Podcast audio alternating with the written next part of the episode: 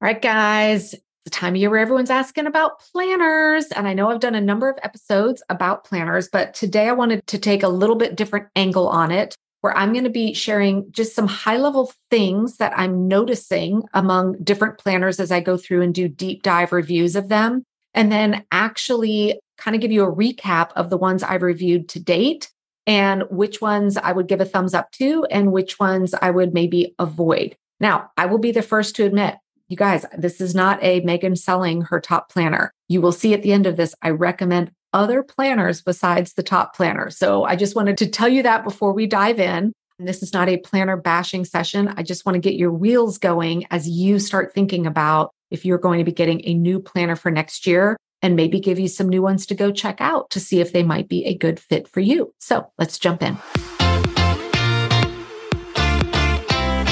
Welcome to the Work Life Harmony Podcast. I'm your host, Megan Sumrell. I'm the creator of the Top Program and Top Planner, teaching all things time management, organization, and productivity for women. I'm also a mom and wife, and just like you, I'm juggling hashtag all the things while running multiple businesses and a family. Guess what? You don't have to feel constantly overwhelmed, exhausted, and stressed out. There is another way. When you have the right systems and tools to plan and manage your time, you can live a life of harmony. This is your show to learn from me and other amazing women how to master your time, planning, and organization to skyrocket your productivity so you can have work life harmony. If you're ready to stop feeling overwhelmed, this is the show for you. And if you're new here, I'd love to get you started with my work life harmony assessment. All you have to do is DM me on Instagram at Megan Sumrell with the word harmony, and my team will send it right over. Hey, welcome back to Work Life Harmony. So, this is the time of year where I see this question over and over and over again popping up in different groups that I'm in, social media, etc. And that is, hey, does anyone have a planner that they recommend that they love? And so I always like to dedicate a little bit of time when we're in this kind of Q4 and people are thinking about the new year to talk about, for those of you that like paper planners, what are some things that you want to keep your eyes out for? Maybe some things to avoid. And this year, I'm actually going to recommend some planners. Now, I have been for a little while now posting up in depth planner reviews on my YouTube channel. We will share a link to that here in the show notes. So, the ones that I'm going to talk about today are ones that I've already done an in depth review on. Please know I may not be talking about a specific planner in this episode today simply because I have not gotten enough time with it to speak intelligently about it. There is absolutely no way that this episode could cover the thousands of planner options out there. But I've been getting recommendations and requests from people in my community saying, Hey, I'd love your thoughts on this planner. Will you do a review? So we are working through all of them. But today I'm going to be talking about five planners specifically, plus two that some people use as planners is not, sharing the pros and cons of each, and then letting you know, you know, which ones I would recommend and why. I also am going to cover just some high level things that you definitely want to look for whenever you are shopping for a paper planner and things that you want to avoid, right? Because sometimes looks can get us all excited and then we sit down to use it and we realize it's lacking some key functionality that just makes it really, really difficult. All right. So before we jump into the five planners that I'm going to be talking about here today, comparing, contrasting, etc., I want to mention briefly my thoughts around leveraging bullet journals and Rocketbook notebooks as your planner. Now, I've done a completely separate podcast on bullet journals. And I know that there are people out there that have a lot of success using either bullet journals or Rocketbooks as their planner. I want to just give you a word of caution. If you are leveraging either one of these or thinking about it, recognize this will take uh, an investment of your time, especially with a bullet journal. You are basically building the planner for your own use as you go, including tables of contents, indexes, all of that. So, can you make it work? Yes, but it is going to require a significant investment of your time. Now, Rocketbooks, these are the notebooks. I've done some training and pros and cons on Rocketbooks as well. It's basically a notebook that you can write on with a specific pen and then you can actually scan it using your phone and it can create documents etc where people are leveraging rocketbooks for planners today which is interesting is you can actually use a sharpie take a permanent marker and you can create templates in your rocketbook so you could create a monthly layout like calendar grid with a sharpie and then you can use it as your planner, writing with their special erasable pen. Then at the end of the month, you can wipe all of that data clean. And then you have the template sitting there. So there are people who are building their own custom weekly layout planning pages and monthly planning pages in the Rocketbook notebook, just so that, you know, they're not wasting paper. Now, this can certainly work. Again, a little bit of an investment with your time. The reason why I hesitate to go, yes, with this is I really do believe most of us need bare minimum six months. I always like to have a good nine to 12 months of the monthly calendar in my planner because I need to fill out like all the information for the upcoming school year, those big dates, plan trips, vacations, etc. You know, if you're just working month to month or even just a three month view in that Rocketbook, it might be limiting for you. And then again, with the bullet journal and Rocketbook, you don't get those nice tabs to easily flip from month to month. So I just kind of wanted to mention those as I would call those a little bit more of a DIY planning system, meaning you're going to build your own planner and sure you can do it, but it's going to take a lot of time. And I am all about finding ways to save time. Let's dive into discussing five planners, actually, six planners in particular here today. So, the ones I'm going to be referring to as I go through some key elements of things either to look for or to avoid in a planner, and then I'm going to be sharing which ones have it and which one don't, is the Passion Planner. Obviously, I've got to throw in my top planner, right? The Living Well Planner, the Happy Planner, the Full Focus Planner, and then one of the Bloom planners called Work Life Balance. All right, so these are the ones that I'm going to kind of be talking through. These are ones that people asked me to review. And again, we are continuing on with more detailed reviews. But no, if you have a planner that I did not just name, I'm not going to be talking about it in this particular episode. But definitely go subscribe to my YouTube channel because as I continue to roll out more of those planner reviews, you will see when those have launched and you can go check them out. All right. So one of the things that I really love when looking for planners is does the planner actually come with a planning system? Meaning there are either informational pages in the planner telling you how the planner, how every element of the planner is designed to be used, or it comes with some accompanying videos, maybe email series, blogs, etc telling you how to maximize the planner. And when you find a planner that comes with a system, it means that there's thought and intentionality around all the aspects on the planner instead of it just being something pretty. And some of the planners that the ones I just mentioned that definitely come with supporting systems behind it. The full focus planner absolutely does. The live well planner does. Obviously, my top planner does, and sort of the passion planner.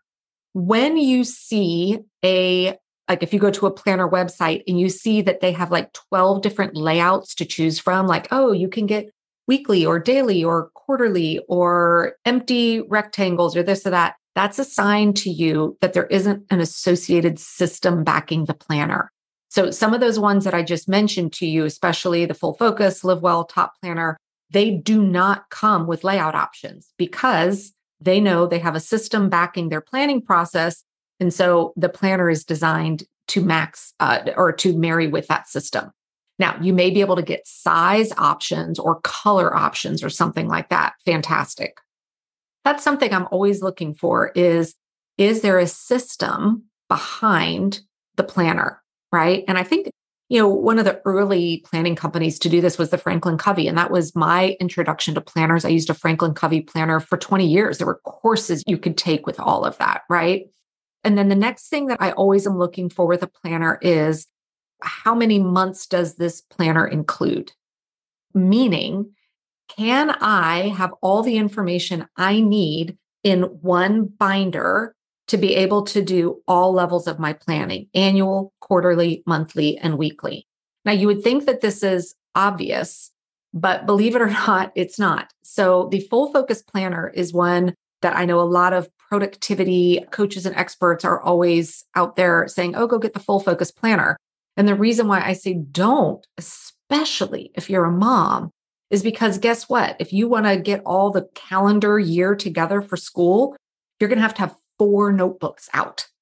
The full focus planner covers 90 days at a time. So for you to get a year at a glance, a year at a view, you're going to be shuffling between four different planners. That to me really prevents you from doing any kind of strategic longer term planning. So definitely make sure that your planner encompasses a good 12 months. Now, there are some out there that have 18 months. Great. Then you just need to decide for yourself is it, you know, it's a size issue. Is it going to be too thick? Another thing when you're thinking about does it cover the whole year? And this is personal preference. Is it a binder where you can add pages to it? Or is it hard bound, like with a binding where, like, when the book is done, the book is done? So, you know, one of the things that was important to me with my top planner is the binder is separate from the inserts. This allows you to constantly be adding in more pages.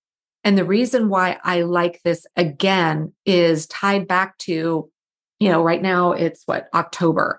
I'm doing a lot of prepping and planning into January, February, and March. If I had a hardbound planner, I would need my next year planner with me right now and I'd be looking between two different planners. Now, some of the planners I mentioned are either disc bound or binders like the top planner. So this is where the happy planner is great. It's got that disc bound where you can add and remove pages. The top planner again does this. The full focus does not, the Bloom work life planner does not give you that ability. So you will be juggling between multiple planners. Again, maybe that's not a deal breaker for you. So that really is a personal preference. Now, the next one was one I didn't think I would have to bring up, but I was caught off guard by some of the planners I've seen that don't have this. For easy planning and just ease of use, you really want to make sure that your monthly pages, the month at a view, have associated tabs so that you can easily grab the tag and flip to the page that you're looking for. Now, the Bloom planner, the work life balance planner, has tabs, but it doesn't take you to the monthly layout you like if you grab February, you'd open it and then you'd have to go turn the page again.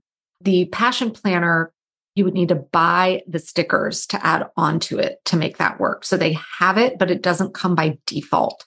And that to me is like, mm, I really want to have that nice firm tab page because I'm always flipping back and forth between months. So again, make sure that you're thinking about that as well. Now, I've probably exhausted this topic, so I'm going to gloss over it but the actual layout in your planner. I am always going to recommend a weekly layout. And with the weekly layout, it needs to actually be each day as a column and times associated with it, meaning you don't open up the week and Monday's just a big blank rectangle, Tuesday's a blank rectangle, because that doesn't give you visibility into your true availability of your time. If you're just writing things in a square, you're not able to visually see how much of your day is already accounted for when you're doing your planning, right? Now, the full focus planner is a daily planner. Again, I do not recommend that. Now, when you want a weekly planner with the times on it, that Bloom work life balance does not have it, and the Happy Planner does not have it. But your passion planner, your top planner, your living well planner, they are all going to have those times there for you. And this again is where you may want to do some investigating on just how much room you have to write. So while the Passion Planner had a great layout, it's really small. And for some people, that's great. But for others, that might mean you need to buy the bigger size planner. And so you just need to make sure, again, that really is a personal preference issue. But there are plenty of planners out there that come with the weekly layout with the times next to it. At that point, you just need to make sure that there's enough space and the sizing of the lines is one that's going to work well for you. The next category to think about here is how the planner is encouraging you to maybe separate or think about how you're planning your time. What do I mean by this? Well, there are many planners out on the market that really give you different options in your planner to plan work time separate from home time. All right. So, actually, the Bloom work life balance planner, the way that one was laid out is it actually said, okay, on Monday, here's my block for work, here's my block for home. Now, this, while it's not my preference, it's not one that I would encourage people to be thinking about that. It can 100% support you if you have a very separated work life from home life. So when I think back to even just 10 years ago, I had worked in a corporate setting. I had set days of the week, set times where that company owned my time. I was paid for the time that I was working. I didn't have that flexibility of saying, mm, at 10 a.m. this morning, do I want to be doing personal stuff or work stuff? No, they owned my time. So if you are currently in a lifestyle where you have, you know, someone likely that you work for a company, you work from nine to five, Monday through Friday, thinking about your life separated into work, time, and tasks and everything else can make a lot of sense. But if you are someone that is living a more fluid or what I call integrated lifestyle, you know, maybe you're running your own business, maybe you're juggling homeschool with kids, maybe you are an empty nester, your time is yours. Every day, you get to choose how much time you spend in each of those categories and roles of your life. You need to have a planner that supports that. Because if you're categorizing things in two separate buckets, you know, work stuff versus everything else, but you're pulling from one shared bucket of time it doesn't work well. All right. So make sure you have the understanding of what is your current lifestyle like to know is it okay for me to have a planner that really is separating pockets of my life? Or do I need one where it's acknowledging, no, I'm pulling from one vat of time and I need to decide how I want to allocate that across all of the roles and responsibilities in my life. So just be aware of that. So, kind of thinking through those different categories, the final one that I do like to touch on really is just appeal, like visual appeal. I am not going to come on here and tell you which one is prettier than the other because that is so subjective. It is everyone's opinions, right? But I do believe that it is something that you want to consider. I spend a lot of time with my planner. I don't want a planner that I think is uh, well, for lack of a better word, just ugly or something that like depresses me. I can remember back in my Franklin Covey days when I was still in a corporate setting and it was a very male corporate world. And I had invested in getting, you know, a very nice leather binder for my planner. And they finally started coming out with ones that were fun. And I was so excited because I got this polka dotted planner cover and I loved it. And I can remember bringing it into meetings, getting a lot of weird looks because it was a lot of, you know, male energy around the table. But those are the things sometimes we don't realize how those things can just spark joy and bring some happiness. So if there is a planner and you're like, I love the interior of it, God, I really just don't like way it looks. You may be able to create your own custom covers with it. Or like even with my Rocketbook notebook, because I do have one, I don't use it for planning. It's so unattractive.